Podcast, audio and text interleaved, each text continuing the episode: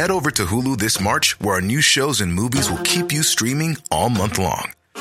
Catch the award winning movie Poor Things, starring Emma Stone, Mark Ruffalo, and Willem Dafoe.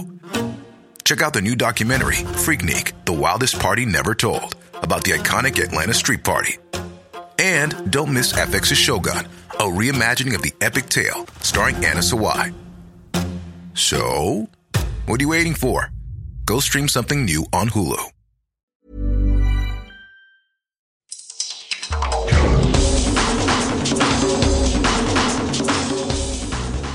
Welcome to the World in Sport. I'm Vinnie Wiley. This week, cricket history in Papua New Guinea. We profile one of the Pacific's top Olympians, and Fiji gears up for the Pacific Nations Cup.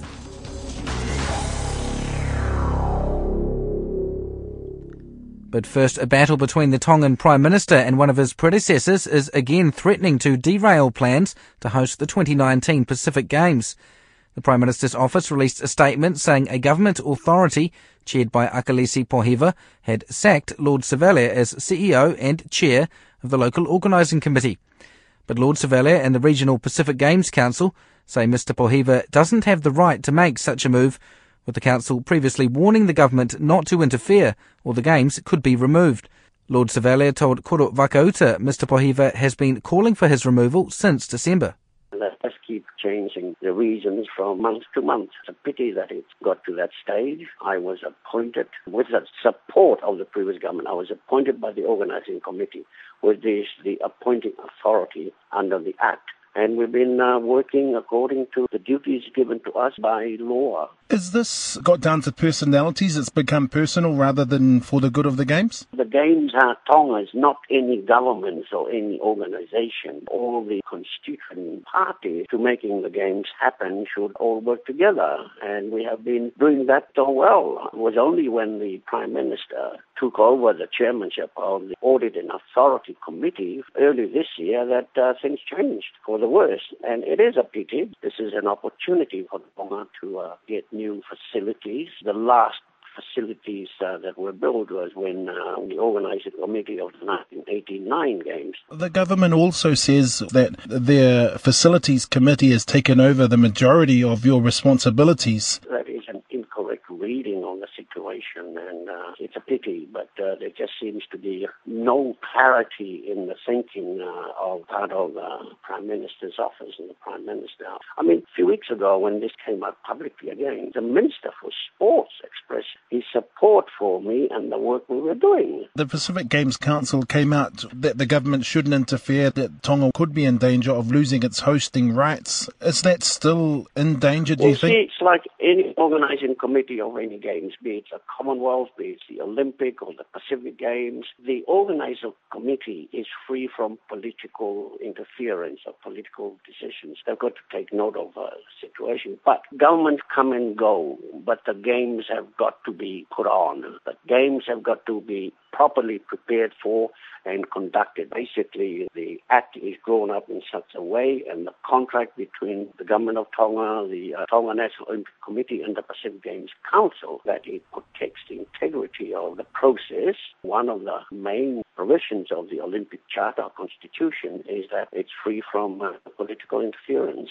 So, how does Tonga move forward towards 2019? All I can say, we've been working well with the Prime Minister and the Minister for Sports up until the beginning of this year, and everything was going smoothly. Then he took over as chairman of the authority, and uh, things have uh, started wobbling then. I wouldn't imagine, though, that the Prime Minister would step down from that committee. Is it kind of a stalemate? As Prime Minister, that's uh, that we should take to allow us to regather the that we were operating on. That's Lord Sevele speaking with Koro Vakauta. Cricket history was made at the weekend with the first international 50 over match to be played in Papua New Guinea. The Barramundis beat Kenya by six wickets and 21 runs in two World Cricket League Championship matches at Amini Park in Port Moresby, which had undergone a major upgrade to meet ICC standard. The general manager of Cricket PNG, Greg Campbell, said it was a perfect few days on and off the field. The boys played really well in the first game, didn't they? They um, bowled Kenya out for 190 after being in Kenya being in a pretty good position and then uh, batted very, very well. Assad Vala again and Barney Varghese got us off to a great start. But look, for me, the most pleasing part is today. Um, no doubt about that. You know, they were under pressure. Kenya batting well. I think if you've seen the storm, they lost uh, the way that Moish built and, and at the end was the true professionals. Uh, they're growing into it. And, and all the hard work paid off today. That's what that's what cricket's about. You know, the easy games are easy. It's the ones when you're behind the eight ball and you've got to fight. And they showed a lot of character today. And look, the ground, uh, we had probably only had two or three thousand people, but even Mick Martell, the umpire, and everyone like that said what an atmosphere it was. They were singing the PNG song and the, they were going off. So that's what the whole scenario for me, the pleasing part is to, to get the crowd involved with PNG community. And we had a VIP corporate area, which uh, 100 people and all our sponsors. They were over the moon just to show to see the showcase of the boys. And you know, it's a lot of hard work. And uh, as you can tell by my voice, I'm very excited to you know for what they've produced. It's a bit like me being a a, a vacuum salesman and selling a, a vacuum for the last five years that we, no one could see, no one could uh, touch. But now we have a product that everyone can everyone can look at and and and do that. So it's a magnificent effort, I think, by everyone. And obviously there were representatives from the ICC there uh, to see how things were going, and obviously to administer uh, the match. Um, what's the sort of feedback you're getting from them? great feedback. You know, Steve Bernard, the match referee, Mick Martell, the international umpire, and two of our locals, and the people up from the ICC office. It was a great, uh, great atmosphere, and they're very pleased what they saw. Look, there's, there's going to be a, a, feedback and a briefing coming back to me, which I'm happy about, where we can improve. But what they saw was uh, not not a real lot of improvement from their point of view to to bring this uh, this venue and get other sides to tour here. So it'll be it'll be a a great uh, a great time going forward for Cricket PNG. It was a showcase for us, and I'm pretty sure we we pulled that off. Know, like I said to you the other day, literally eight million people could probably watch that on telly the first time ever, and I know some of our sponsors are getting people from way over the other side of the island in the Dang saying uh, they're watching it on TV and having a barbecue and they're enjoying it so much. So that's what the, the whole event was about for us. That's the General Manager of Cricket PNG, Greg Campbell. The veteran Papua New Guinea swimmer Ryan Pini is in the form of his life just months out from the Olympic Games and says no one's more shocked than himself. The 34 year old retired after the 2012 Olympics in London, but returned to the pool to compete at last year's Pacific Games in Port Moresby, where he won seven gold medals. He's since qualified for three events in Rio and says he's feeling as good as at any point in his career. It's amazing to see how fast everything has gone. Where you know it wasn't long ago that we were getting ready for the Pacific Games, and um, here we are now, only a few weeks out from Rio. So uh, everything's going really well. Just looking forward to the next couple of months. We've got our championships coming up, so looking forward to having a good head out there, and that'll give me a good indication of where things are at. And you have been quite busy with meets and, and various championships. Uh, I mean, how do you feel your form is? Swimming lifetime personal bests in um, quite a few events, so that's a very good indication of where I'm at. 100 butterfly is my main event, and that one was just you know a little slower than what I wanted to go. So still working on that at the moment, and you know the next couple of weeks will sort of give us a good idea of where we're at and and what last little changes I can do. At your age, which in swimming terms is getting on, dare I say, um, does it surprise you that you can still, you know, push those PB sort of times? Yeah, absolutely does. I hit the wall and, and look at the time and know, nearly shake my head in disbelief because the amount of training that I have done previously in my life before as a younger swimmer as compared to now is nothing in comparison. So, you know, just wonder what it is that leads to or contributes to all that. But I've got a very well-rounded life and I guess a wealth of experience that I've got that I know what I can do, what I can't do, and and how all that works. So I think that that plays into a big part of my success at the moment. Last year during the Pacific Games and leading up to it, you were based back in PNG, and, and that was obviously a, a, massive thing for yourself and for the country. Um, now you're back in Australia, um, but familiar surroundings, I guess, as well for you. It was something I had to do to um, give myself not so much the facilities because we've got great facilities there, but it's the the uh, the coaching and the um, the level of athletes that I swim against here pushes me along. So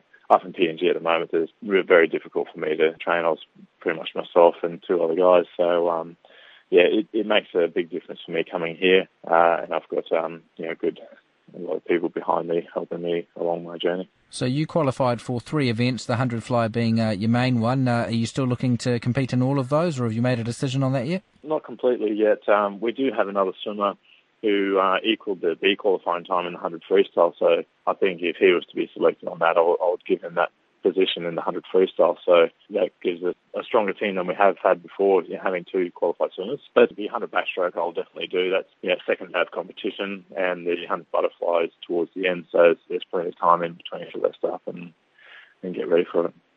And uh, off the back of the Pacific Games, and you know a lot of good performances there, not just in swimming but other sports. Uh, you know, how how are you feeling about Team PNG? Yeah, we've had um, more qualified athletes this time around, uh, which is a very good indication to see the level uh, slowly rising, which is pretty good. And, definitely back off last year, you see a lot of athletes really starting to think a little bit more about their sports and putting effort into certain areas that they you know previously wasn't. So it's uh, definitely a good indication. And I think one of the biggest uh, things that's going to see some progression is uh, the Commonwealth Games in 2018 because you've had a good couple of years of um, athletes pushing themselves even further. So it'll be good to see what would be a good finish for some of your top athletes? You know, making those final rounds or making it through to the next round. I think for for some of those sports, I think that'll be a very good step for them is to uh, progress through their rounds there. For me, I'd love to be able to make a semi-final again. And I I believe I can do it. It just uh, comes down to that that one day that you've um, you got to put on everything. So it's going to be a very intense couple of weeks. That's the Papua New Guinea swimmer Ryan Pini. Fiji coach John McKee's looking to balance youth and experience during this month's Pacific Nations Cup, which marks the first step towards qualifying for the 2019 Rugby World Cup. Starman Nemani Nadolo is absent from the Flying Fijians 28-man squad, along with some key European-based players, while there are eight new caps, including Highlanders winger Patrick Osborne. John McKee says after a long break, he can't wait to get started again The first phase of qualification for Rugby World Cup 2019. So that's a major focus for us, and, and also interesting with um, Georgia touring the, the Pacific to get a chance to play Georgia down here in Fiji. So that's three Test matches. Are you going to mix and match for those games, or do you think you can pick a largely first choice team for each of those tests? I've got 28 players in my squad. You know, I want to give everyone an opportunity. But you know, certainly those first two games, particularly, that we we want to get the, the strongest team out there that we can. The obvious uh, man missing is Nemani. um, and he said, uh, you know, he's unavailable for uh, personal reasons this time. Uh, obviously, when you've got a player of that ability, uh, always a shame not to have them in the lineup. It's a pity Nemani uh, won't be with us in June, but he'll be back with us in, in November, I, I, I, would imagine. But as Nemani said, and players are under a lot of pressure and and things, and, and, it's a long season. So I respect his decision to, on, on this occasion, not to be with us, but you know it doesn't count him out in the future. But you know we, we've got some other, you know, very interesting, some very good players around the place as well, and you know it's a big bonus for us now that. Patrick Osborne has come across and, and declared his availability. You know, the, he sort of had that carrot there for a while of um, perhaps representing um, New Zealand, but you know he's he's put his hand up for Fiji now, so that's a you know, a great addition to our squad.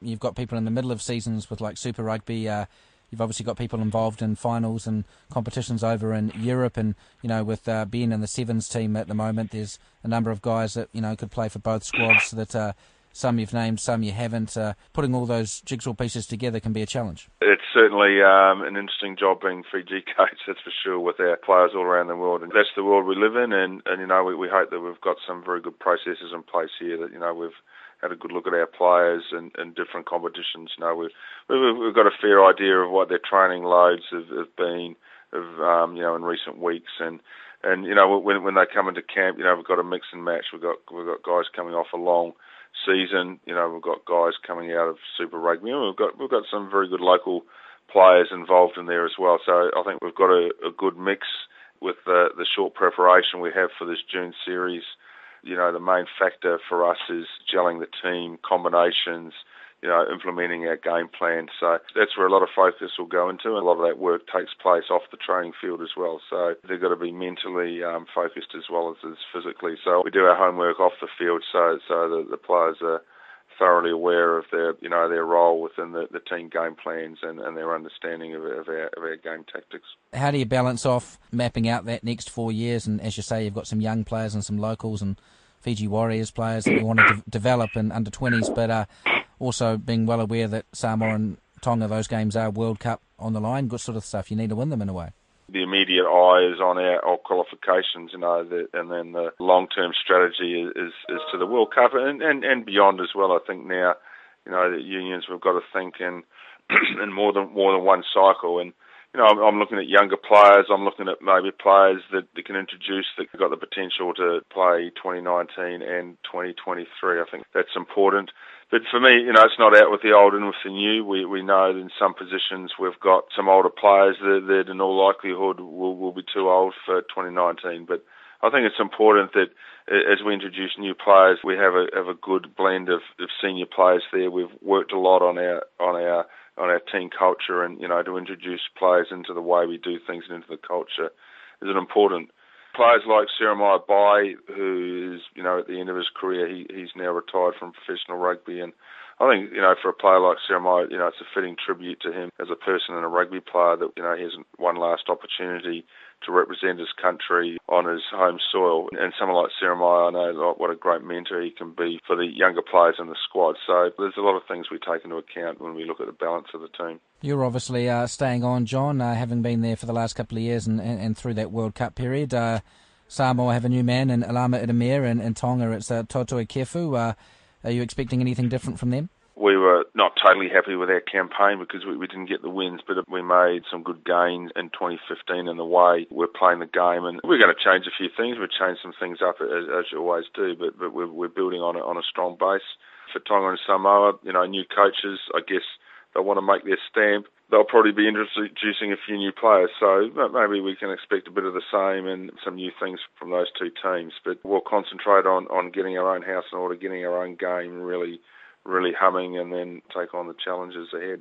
And so, as you say, you had that initial 28 man squad and left the door ajar for some of those European guys to come back in if they're ready in time. Uh, is there any update there? Is um, you know when do you know if, if some of those? No, look, look, I, I, made a decision not to um, select players whose teams are in the top 14 finals. I mean, I know under the regulations of the game we could select those players and, and the clubs would have to release them. But, but I think for a couple of reasons that probably a good move for us to leave those players there. I think you know that it avoids the, the club versus country um, pressure which um, you know can come through. But but also I think for those players to play in the final series over there and the you know the pressure of that intensive situation will, will, will help them develop as rugby players as well, and that will benefit the Flying Fijians in the future. Some of those teams are in knockout games, and if a team was knocked out and, and we had some Fijian players in that team, uh, I'd certainly you know welcome them back to join the squad. You know maybe they might get here in time to play Tonga or the you know possibility for the Samoan game or, or the Georgian game. And uh, so the sevens guys that you do have in your squad, the Leone Nakarawas, the Savenaca Rawaca, um, Waisea Levu, um, are they with you the whole time, or how, how does that work? They will um, join the, the seven squad probably after the Samoan game. I mean, it all depends on if we have any injuries in the squad. But if we if we don't have any injuries in the in the squad, I mean, they'll be free to join the seven squad straight after the Samoan match. That's the Fiji rugby coach John McKee. And that's the World in Sport for this week. I'm Vinnie Wiley. As always, thank you very much for listening.